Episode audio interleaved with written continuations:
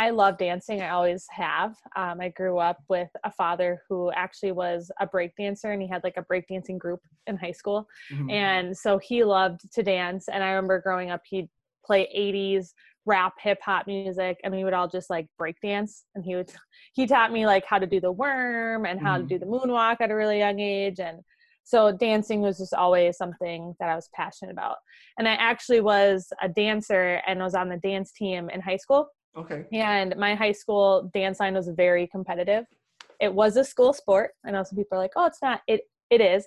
Oh no, dance is, played, dance is definitely a sport. yeah, and I was in some other sports too, and dancing for that three four minute routine was way harder than like a whole 90 minute soccer game yeah. um, those practices too that we had for dance line were hard they were really tough um, our coaches really hard on us but we were actually like the most winning team that that high school ever had this episode of the smart athlete podcast is brought to you by Solpri if you're active at all, whether you're running or simply out walking for the day, you've probably experienced one of the number one problems that active people have, and that's chafing.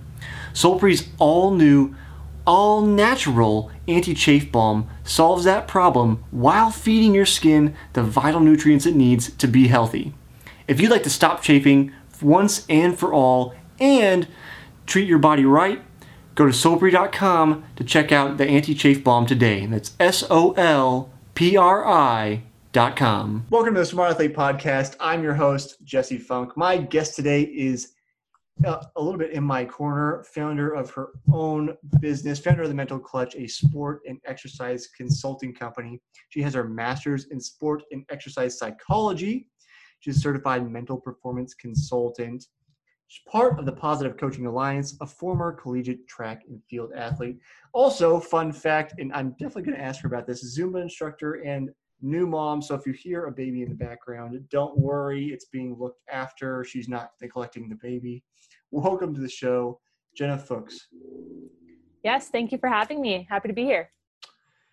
So you were telling me before we got going, we just got to start right off the bat. Zumba instructor. So I, I mean, it, it is still athletic related or or exercise related, but yeah. a little out of left field from what you do for the rest of it. So so where does that where does that fit in? Yeah, so um, I love dancing. I always have. Um, I grew up with a father who actually was a break dancer, and he had like a breakdancing group in high school, mm-hmm. and so he loved to dance. And I remember growing up, he'd play 80s rap hip hop music and we would all just like break dance and he would he taught me like how to do the worm and how mm-hmm. to do the moonwalk at a really young age and so dancing was just always something that I was passionate about. And I actually was a dancer and was on the dance team in high school. Okay. And my high school dance line was very competitive. It was a school sport. I know some people are like, "Oh, it's not." It it is. Oh no, dance is, dance is definitely a sport. yeah, and I was in some other sports too, and dancing for that three four minute routine was way harder than like a whole 90 minute soccer game yeah. um, those practices too that we had for dance line were hard they were really tough um, our coaches really hard on us but we were actually like the most winning team that that high school ever had you know mm-hmm. we had many state titles um, it was like rare that they ever didn't qualify um, or place at states. So that's yeah. Faribault Emeralds. Shout out to them. Um, so I was a dancer all through high school, and then in college, actually, I still missed my dancing days. So my sophomore year, I joined the LC hip hop team at okay. UW La Crosse, and so we just it was kind of more of a hobby. It was kind of a club. We just practiced, and then we danced at halftime basketball games.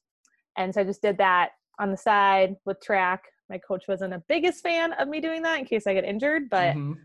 Um, he let me do it.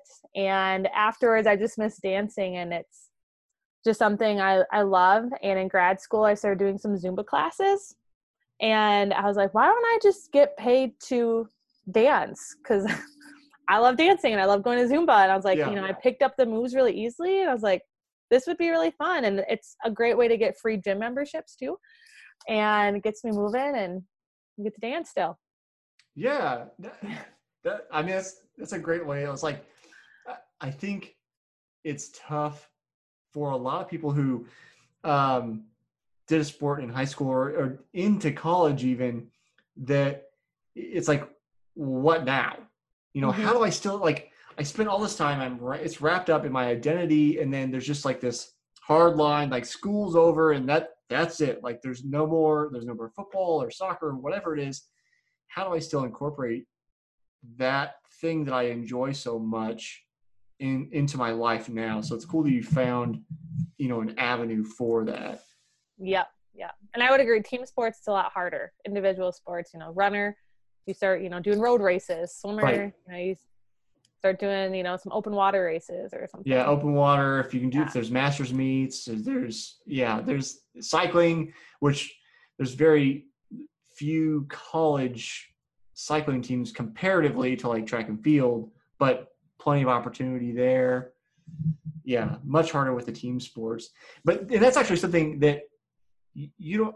I don't know that you necessarily um, specialize in, but something that I've been thinking about a lot lately, and I wanted to see if I if you have any thoughts on it or I could pick your brain a little bit.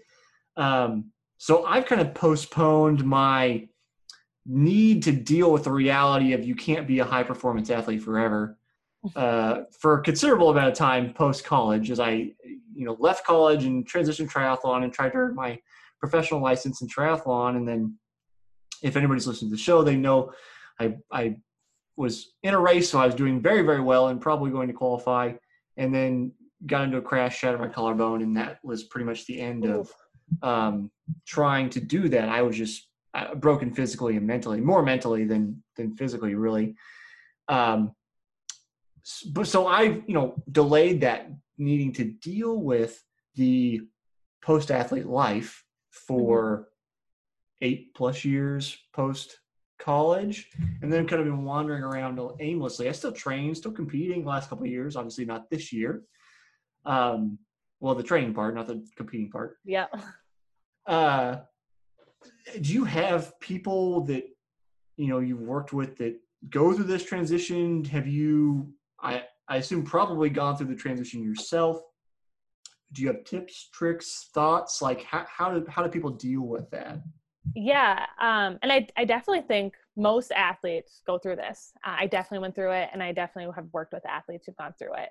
And I think one of the biggest things is preparing athletes for it, because a lot of times it doesn't even get talked about. Like I think coaches need to be talking to their teams about it, and there needs to be things set in place for college teams and even high school teams for if this athlete is no longer going to be in sport. You know, if it's their senior year and they're they're done like how are you going to prepare them for that life after sport Mhm. and a lot of times they don't get prepared and all of a sudden it's it happens to them and it's like out of left field and they, they don't realize how big that identity was for them until they don't have it. Mhm. and then they struggle. And then it's even harder because sometimes they feel alone.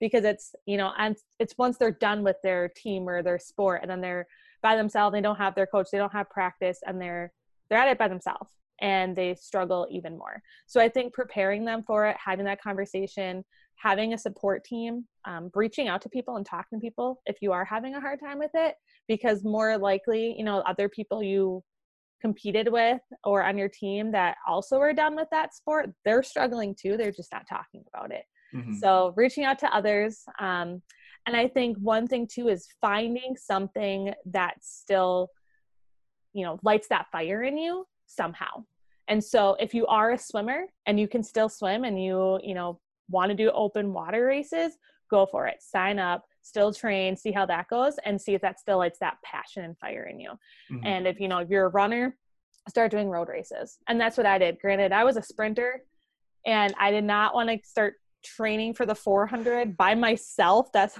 awful That- trying to that's, like that's torturous. Yeah. yeah i'm trying to like run unattached in meets i was like no i'm not going to do that but i did miss running so i started training and i ran a marathon and i ran a half marathon and i really like you know 5k 10ks and that's Mhm. where I get that still, that fire still lights up in me. And Yeah. for dancing, like we said earlier, I became a Zumba instructor. Yeah. That's a way I can still feel, you know, like I am getting that.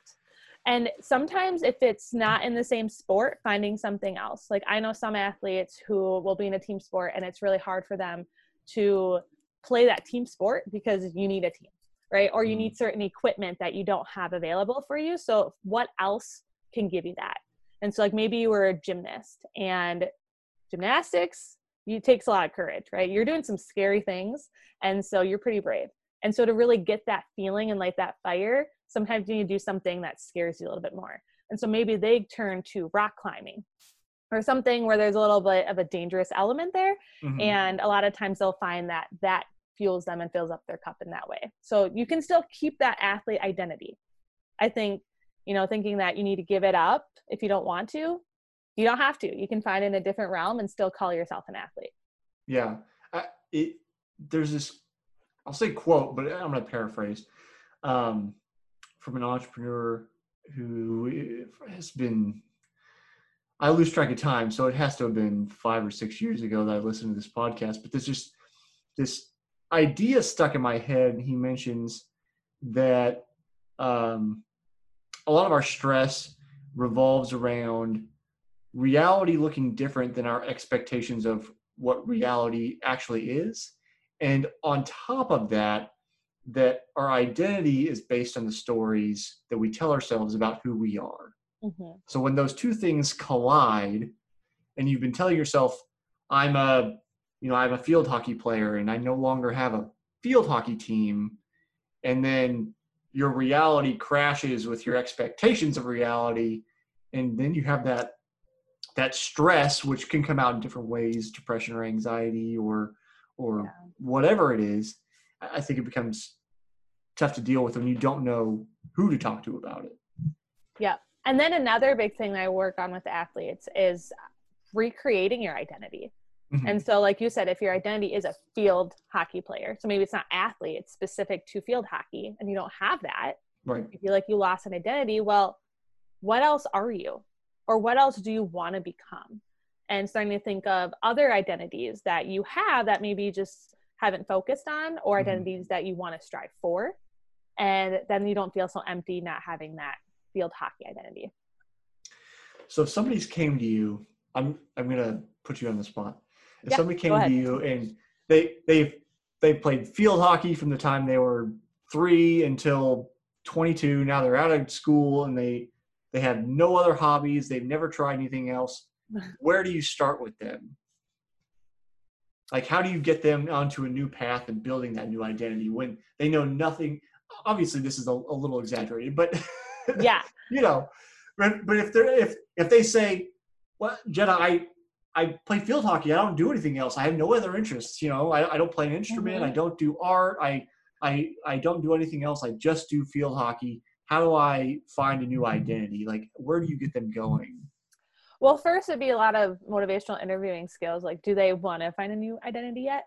Right. because if i'm you know trying to work with them on let's find a new identity and they don't want to Right. that's not going to get us anywhere. So they need to be Yeah. motivated. I'm like i'm ready to give up this identity and start something else. And so i would probably first just see where they're at. And if they're not ready to move on yet then maybe just talking about what they loved about field hockey. Like what it did for them what it felt like when they played and um, kind of coming up with like you know things that it gave them. And then that way we can start finding things that also might spark that in them as well and so first just kind of talking about it and maybe even reliving their like highlights and kind of just you know their legacy of it. And and maybe if they really don't want to give up field hockey like how else can they still be a part of that sport if it's that sport that's so special to them Mhm. maybe organizing pickup games with people or you know coaching. That's why a lot of people go into coaching because they're like i can't give up this you know this identity yet. And if i can't do it then i'm going to coach it Mhm. um, so maybe working on that with them or you know if they're like yep i'm done with field hockey then like i said starting to come up with what other things can you do that gives still gives you that spark and that lights that passion in you Mhm. Mhm.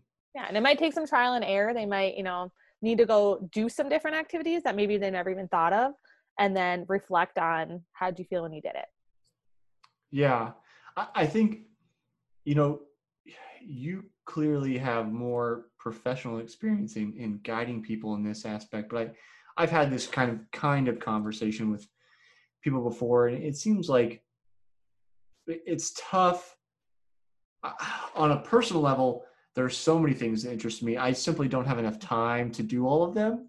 same here so my husband always tells me I have too many slices in my pie. Yeah, yeah. So I, I'm like, yeah, I want to, I want to learn metal engraving. Yep, I want to get back to like making jewelry. And oh, yep, I'm still playing the violin. And like, I, you know, there's just too many things. Mm-hmm. So like finding passions or hobbies has never been a problem for me.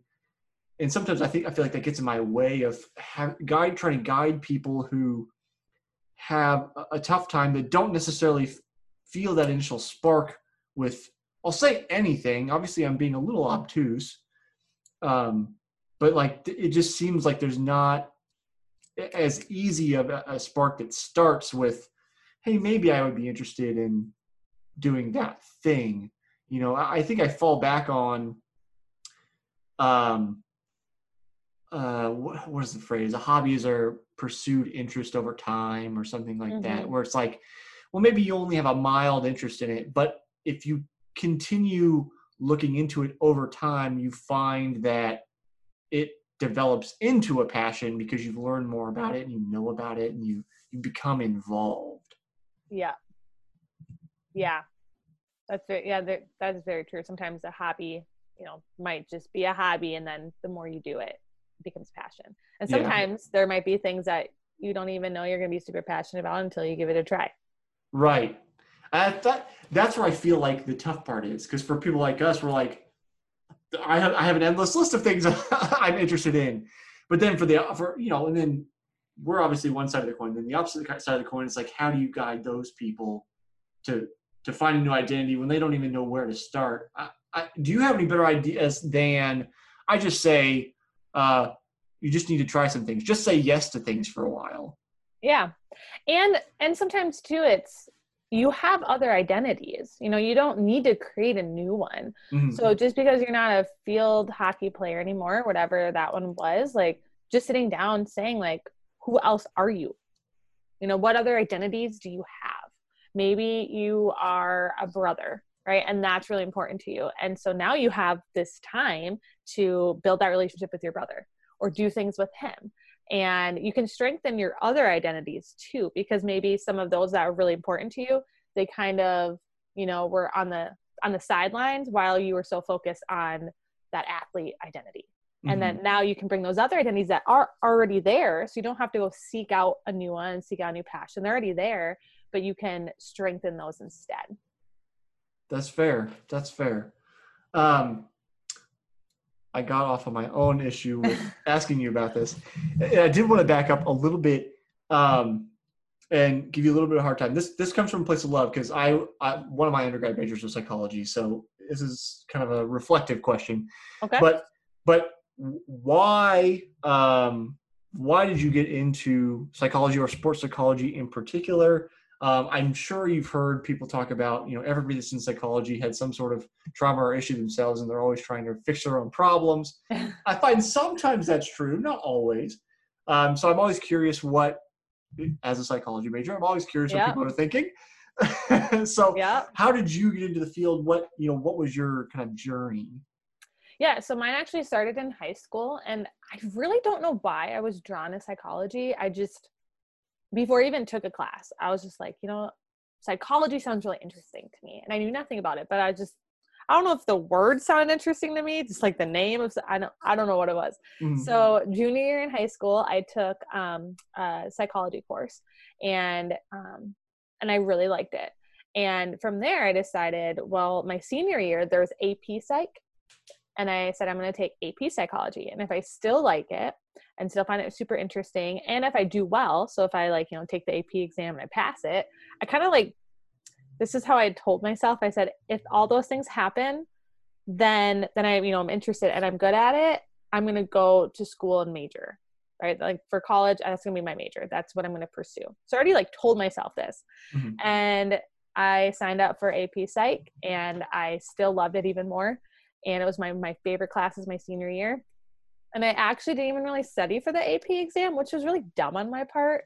But it was like my way. I think in high school, it was like I wanted to see how good I could be without trying really hard, which Mhm. now is just not you know a good path to go down. If you want to do something well, you should work at it. But I, I was kind of stubborn. I'm like, I just want to see if I'm naturally good at this. And I did end up passing that AP exam and um, got the AP credit. And I, you know, then decided I was going to UW La Crosse and I liked their psychology program and I knew this is what I wanted to go to school for. And I was one of those odd ones that actually went to school with a degree in mind and stuck with it.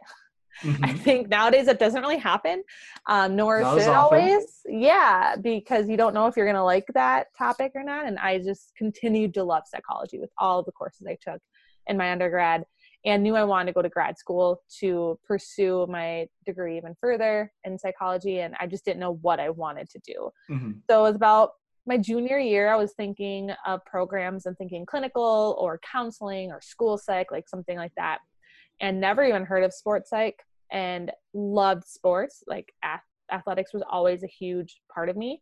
And I was kind of sad in a way of like, well, if I go clinical or counseling, like, how am I still going to have sports alive in my life?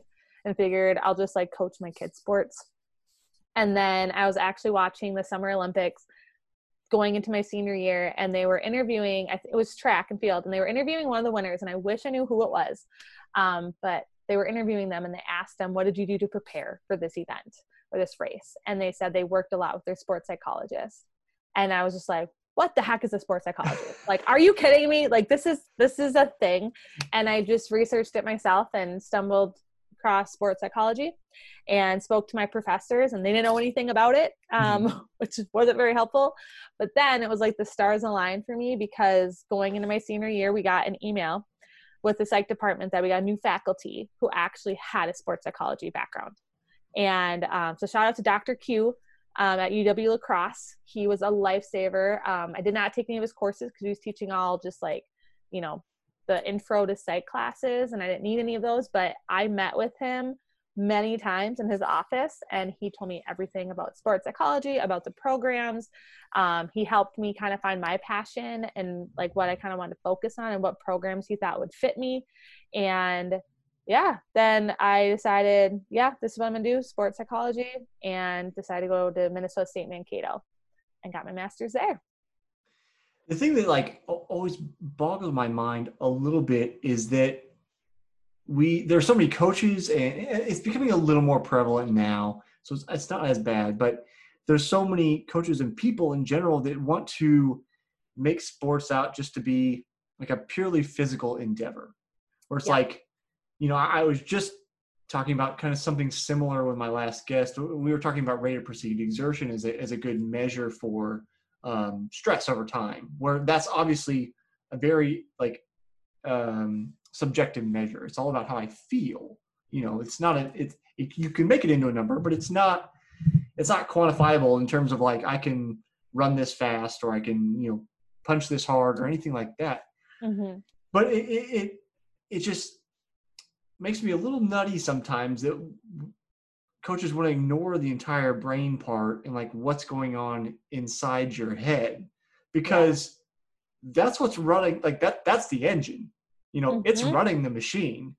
It if like it's not in the right place you're not going to get the entirety out of the machine.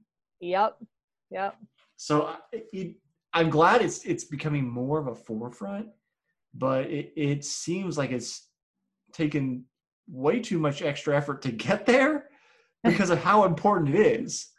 Yeah, and it is really awesome that they they are taking steps forward. And yes, wish it was sooner, but um, it definitely is being talked about more and more. And the NCAA, you know, just passed for that mental health initiative. You know Mhm. that all D1 programs need to have someone on staff in their athletic department. You know, for um, the mental health awareness piece. And I think that's amazing for athletes to have. So we're, Yeah. we're headed in the right direction. Right, right. Well, it's it coming from a running background. Maybe that's the thing is because I've always had coach coaches preach running is ninety percent mental and ten percent physical. Yeah. Obviously, it's a little over exaggeration, but it Yeah. gets the point across. Yeah, that's very across that, important. like, yeah, that like, hey, you got to get your head in the right place, Mhm. and it's like it's it's even if with them preaching that, there was no there was no like coaching mental strategies. Hey, how are you feeling today? What you know, are you dealing with any anxieties? What's going on at home?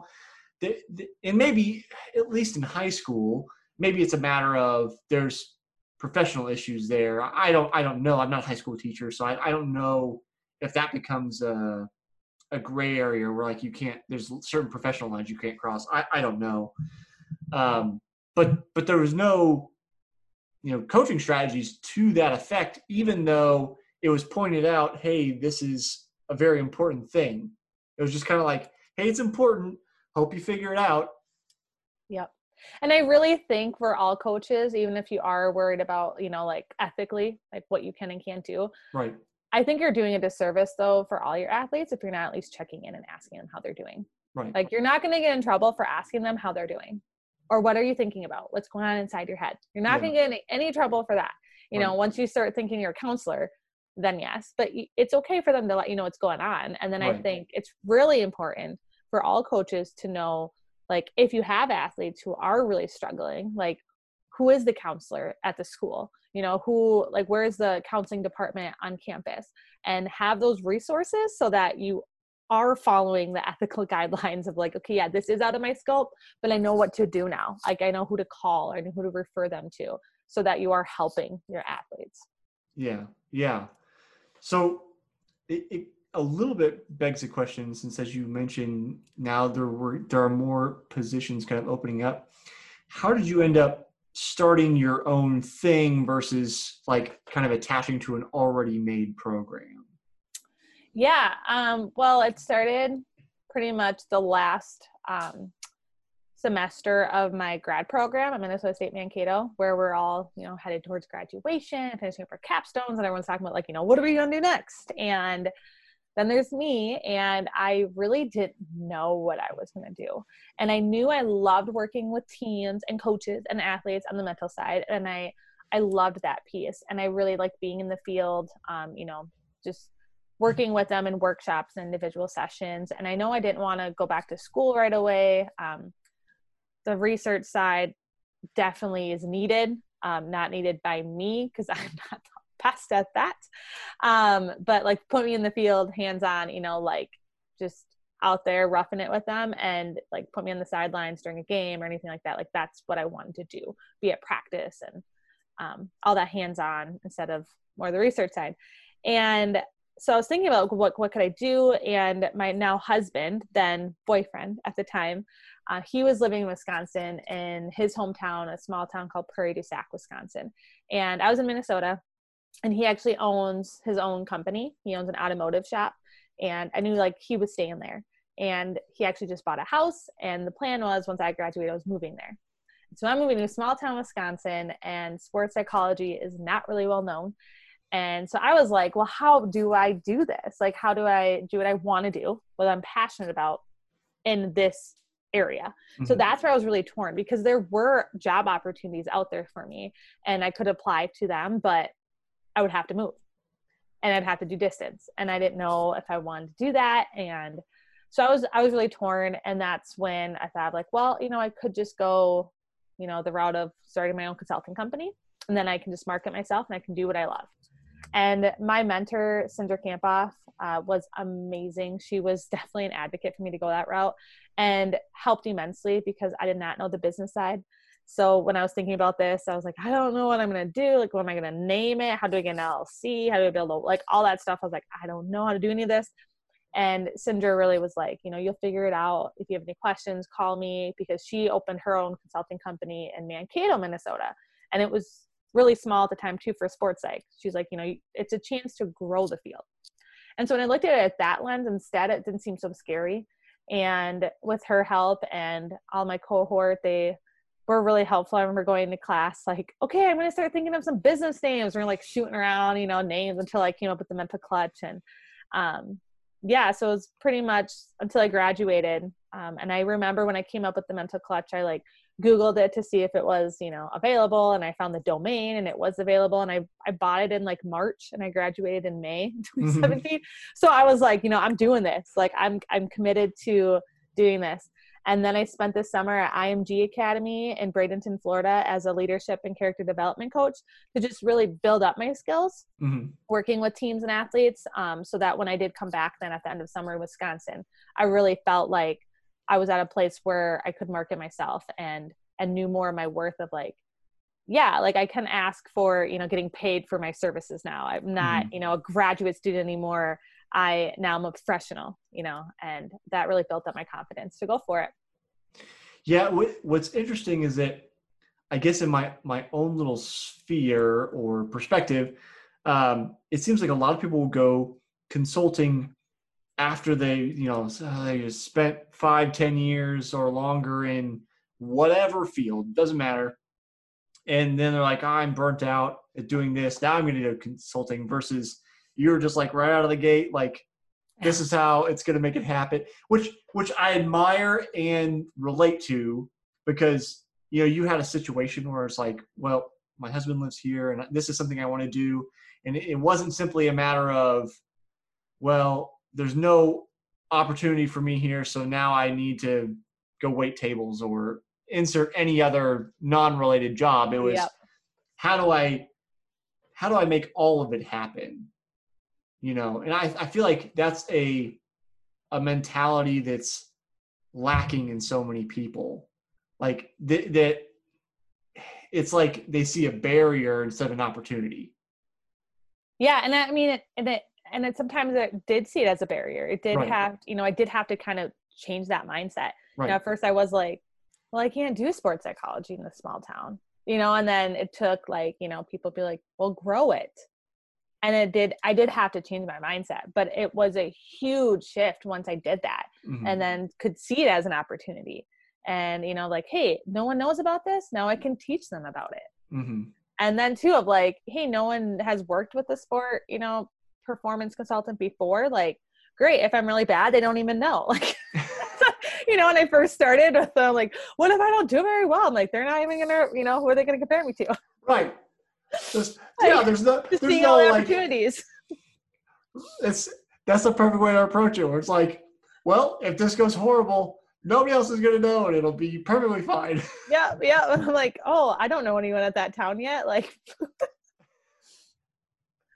no i love that. That's great. It's just it's it's i mean it's all in the mentality right? And that's kind of i mean that's what you do. It's like why not? Hmm you know I- instead of seeing the i can't it's how can i? Yeah, and that's huge in sports too, and, and even outside of sports, just in life, because we always think, what if it doesn't go the way I want it to? Mhm. or what if I fail? And we always look at the negatives and the, you know, the the bad what ifs. right And if we can change it and just ask ourselves, but but what if it goes well? Or what if it does happen the way I want it to? Mhm. Or what if we do meet our goals? And then thinking of that instead of all the negative what ifs, it it really fuels us in a different way, in a better way. in, in you know you have more hands-on experience with all these athletes trying to you know coach them i'll say coach but i'm not sure if that's the exact right terminology um, but it, it seems like the, the downsides that we imagine in our minds often seem much larger than they actually are Yes, they are. Yeah. It's like we're like we think about like like you said like if it goes horrible like wh- what's the downside? Okay, I, I like I learned a lesson, maybe I get better.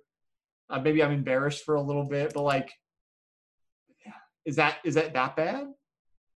You know, versus the upside it's like well now you get everything you wanted. You know, you you Mhm. are you get to not make an ultimatum to your husband where you're like, I'm moving, and you're either coming with me and losing the business, or like there's there, that situation doesn't have to happen. You get to follow your passion, like you get to, you you get all of it, and then the downside is maybe I'm embarrassed if it goes wrong. you know? Exactly, exactly. And it doesn't seem as bad. And it always doesn't seem as big of a deal to an outsider. So obviously when it's your Oh, yeah, situation, definitely. it's huge.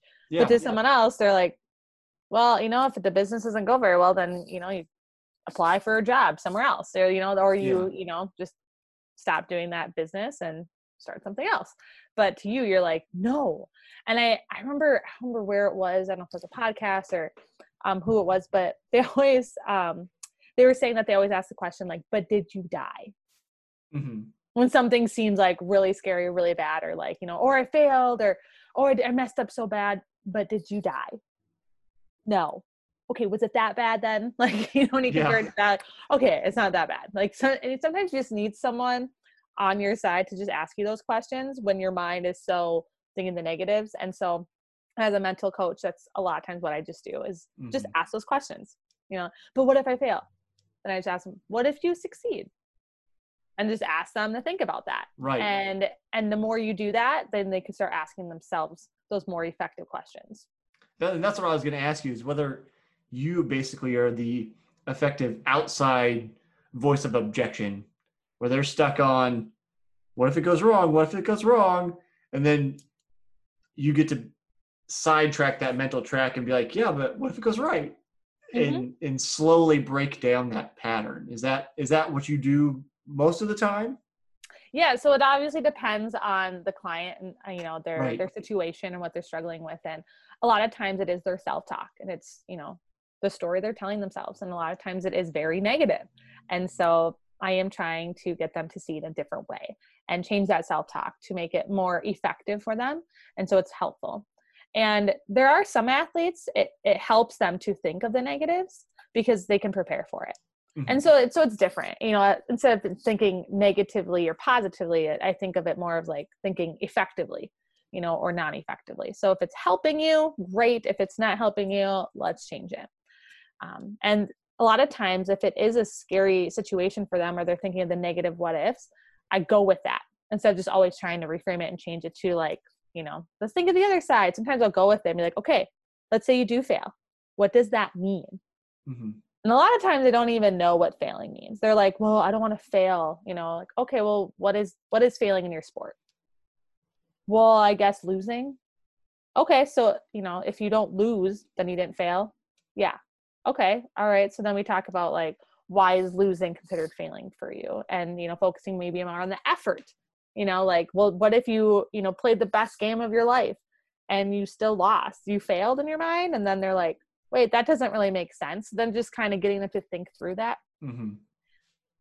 Yeah. And then working through the what if scenarios. And so if they're perfect example, you know, track and field athlete, if they're worried about false starting, I Mhm. might have them like, okay, let's do some imagery and you false started. What does that look like? And then they don't think it's as scary if they've actually gone through in their mind and they see themselves overcome that negative what if scenario. Then it's Mhm. not nagging them constantly. Yeah.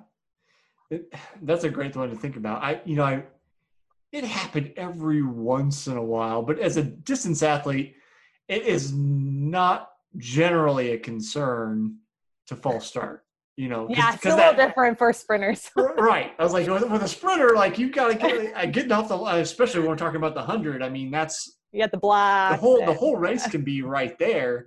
Mhm. Versus, well, if we're doing the five thousand and I started a half second behind everybody else, it's probably going to be fine. So I don't have to worry about getting up the line. But that, that's that's a great one. Um, see, now I just lost my train of thought. Um, where are we going? Negative self-talk. I don't know. It doesn't matter. Um, I, I saw you posting about um, so school sports starting again. I saw you post. I think it was a, a, a or commenting about an article about the parent-coach relationship and trying to frame that in a new way. Can you speak to that a little bit? Yeah, so it's actually an article from Positive Coaching Alliance, and they they're a great resource. So I do recommend all parents kind of check that out, and even coaches, especially if you're coaching youth athletes, they have amazing resources.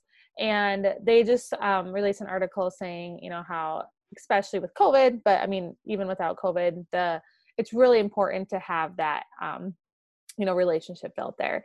And they're looking at as a parent, like what you can do to help that build that relationship with your child and the coach. And they kind of break it down into certain steps that you can do um, and just really kind of keeping out those lines of open communication knowing your role as the parent um, how you can support your child without overstepping with the coach um, and and just really trying to be there and be that supporter that your child needs. It, because you it, correct me if i'm wrong you're focusing more on i'll say youth athletes or younger athletes. Is this something that you deal with? What do you mean?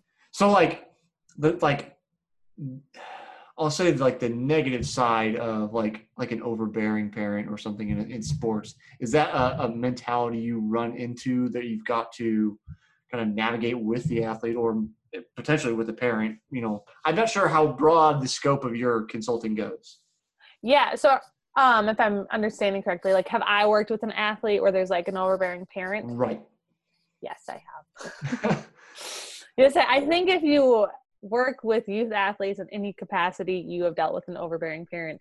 Um, I think what do they call them now? Lawnmower parents instead of helicopter parents. So okay, I hadn't heard that term, but yeah, so they're not helicopter parents anymore. They're not just over the, the kid, but now they're lawnmower parents. So they are literally mowing over any obstacle or issue that's okay. in the child's way and yeah. making that path clear for them. so yes, I have dealt with um, many lawnmower parents. I, I, I, like that. I'll have to tell my dad about that. He likes mowing the lawn, so then well, it'll be. He, he he was never that way. He was very adamant about me being successful, but they very much stood. My parents kind of gave that gift to me and stood back and just you like do your thing, whatever it is you're gonna do. Just you can overcome it yourself. Yeah, just go and like just do just do it like um because um, I had enough drive myself. Like I didn't need to be driven, so maybe that's part of it too. Um, but they could have helped instill that in you too. Oh well, no, for sure. Yeah, for sure. So yeah, no, I, um, my father's an incredibly hard worker, um, and that kind of runs in the family. Is like always very competitive in sports, just very driven people. And then I also had um, my martial arts instructor, I've briefly spoken about on another episode. I can't remember with who. Um, a from Russia Russian, um, very like driven, gonna like make sure you get it done kind of guy. Um, so having those influences definitely kind of shaped me at a young age. Yeah. Yeah. Yeah. Awesome. Um, um I do want to ask you about something that I talk about with a lot of guests, and I just talked about with my last guest prior to you, um, uh, Dr. Max. We were talking about injuries, and I think you deal a little bit with post-injury mentality, and um, I think I had seen I'll call it a meme or a quote, something about I mean you're still an athlete even if you've been injured. Yeah. Um, yep. So can you tell me a little bit about that? you know i've been injured a ton of times so what like what should i be doing if i get injured um, to try to stay in the game yeah so that quote is actually from a book rebound um, i think i actually do i have it right over here? No i think it's downstairs. Um, i am currently trying to finish it up but um, a really great book um, rebound by Carrie Cheadle. And um, so it talks all about how to rebound from an injury within your sport. And um, great read. If any injured athletes out there want to pick it up, highly recommend it. And it really gives a lot of tangible tools and like skills and um, things you can go through yourself and that are going to help you bounce back. And so I think one of the biggest things is if you are injured, knowing that, you know, I don't know, depends on your injury, right. but there there's a you can come back from it. And obviously there's certain situations where maybe you can't and maybe coming back is going to look very different. But i think having that mindset of this i'm injured right now but this isn't where i need to stay. And you know like you you're, you're still an athlete. You didn't lose that identity. You just need to you know your your sport now is your recovery and your rehab and you have to work just as hard in that as you did before you were injured is that I guess I'm I'm curious. Like, what does your day to day look like? Are you dealing more with those kind of things, or is it really just a, a grab bag of, you know, whatever team I'm working with, we're going to deal with this. Uh, you know, I, I guess I, am just curious about your your because it is such a new field, and I don't have any personal experience with it. Um, you know, whether it's like these are the five things that I always have to coach through, or if it's just I really t- have to take everybody individual by individual. Like what I do with my clients. Right. Yeah. So um, I really try to meet them where they're at. So it is very individual. So if I work with a team and I, you know, get reached out by a coach or an athletic director, whatever that is, um, mm-hmm. I always, you know, try to meet with the coach and ask them a series of questions, trying to get them to under, get them to under, or for me to get to understand them and their team. And I want to know their goals. I want to know their strengths. I want to know their weaknesses. I want to know the coaching philosophy. I want to know what they want to get out of these sessions as well because it's I'm doing a disservice if I try to say, you know, every team's the same, every athlete's the same, and this is what I bring to the table, and I'm going to do it the same for everyone. I could do that, but it wouldn't be very effective. Right. And so I want to know a lot about the team. I may even try to go to a practice or a game and, and watch them. I really like doing that as well because you might hear certain things from a coach, but if you watch it, you can see things that maybe a coach is even picking up on, depending on the coach's background within sports psych and then i can really tailor the workshops to what i feel like the team needs and so then i'll, I'll go from that end and if i'm working with an individual i really just try to get to know them. So the first session i always say is an intake and i just ask them questions. I feel my, oh, kind of like what we're doing. I get to know them. Um, i want to know their background. I want to know who they are as an athlete. I want to know who they are outside of being an athlete um, their struggles um, you know their strengths as well and what they want to get out of the sessions. And then i tailor our individual sessions around their needs. And so sometimes they're injured athletes sometimes they're just you know dealing with a lot of negative self-talk and self-doubts or maybe they're you know gearing up for a big meet or big competition. They just want to enhance their confidence a little bit more going into it and their focus. And with teams it could be building team culture. It could be um, getting ready for a big game themselves and then you know the coach just wants the upper edge. It could be communication whatever whatever they need. But i do say i specialize in teaching the clutch mentality. Mm-hmm. and so if there is a team or if i'm doing workshops with a bunch of different sports where it's hard to tailor it specific to them i do have a program. It's um, it's either one hour session where i condense them all or i can break it down into six sessions. And i call it the clutch mentality. And so the clutch is an acronym. And so each letter is a different mental skill that I touch base on and kind of say that if you build the clutch mentality, it's what I call like the eye of the storm mentality. So it's teaching you to be the calm in the chaos of the storm that's around you in your sport or your performance and how you can get there. Okay. So that maybe answers my next question or thought in that I was thinking because it has to be so individual to, you know, hey, where is this person or this team at? Yeah. how do we address their particular issues or scenario rather than issues? Um, i was wondering is there an ideal mentality which maybe that is in exactly what you were talking about? Yeah the eye of the storm. Right. So i did start it as the eye of the storm mentality but then when i created like the acronym clutch mm-hmm. for the six mental skills then i call it the clutch mentality. But essentially it is having that eye of the storm mentality, being that calm in the storm. And and if you can do that, ultimately you're going to be able to have more clutch performances. Right. Yourself. So it obviously the acronym is going to make it more succinct, but is there is there I'll call it an elevator pitch, but that's my own jargon. is there is there an elevator pitch for what that what that looks like? What the clutch mentality is? Right.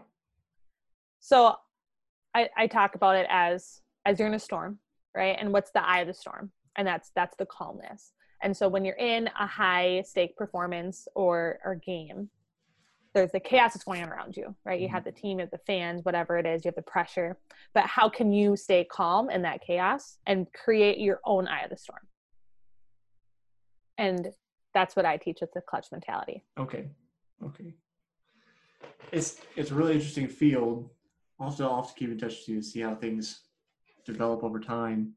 Um, I'm glad people like you are out there doing it because it is so important. Like I said, it's just we have the whole as a culture finally kind of addressing mental health on the grand scale a little bit mm-hmm. more um not appropriately but giving it its appropriate weight a little more maybe is what i'm after um, yeah instead of ignoring it or you know just saying oh that person's crazy you know it's like no there's something going on. But then it, you know within that dealing with these kind of uh, i'll say normal behaviors that we go through in in sports and in performance and in trying to I, i'll frame it as help ourselves grow to be stronger individuals to deal with our own um, you know mental talk or mental game so I, I appreciate that you're out there doing that Yeah, thanks. And I appreciate that you have the podcast and you're, you know, also spreading the word and, and that you invited me to be on the podcast today too. Yeah. Um, so you did watch a couple of my episodes. So you may know as we are winding down time here, um, I'm asking everybody the same question this year. So I'm asking everybody what you think the purpose of sport is. I think the purpose of sport is honestly to learn life lessons. I think that's really what it comes down to. And you can do it, you can learn life lessons, you know, not being in sports. So I don't think you have to be in sports to do it, but I think sport is an amazing vehicle and able to do that. Very succinct answer. And I, I think a great one as well. Um, Jenna, if people want to keep up with you, get in touch with you, um, maybe have them have you help them with their game, where can they find you? Where can they get in touch?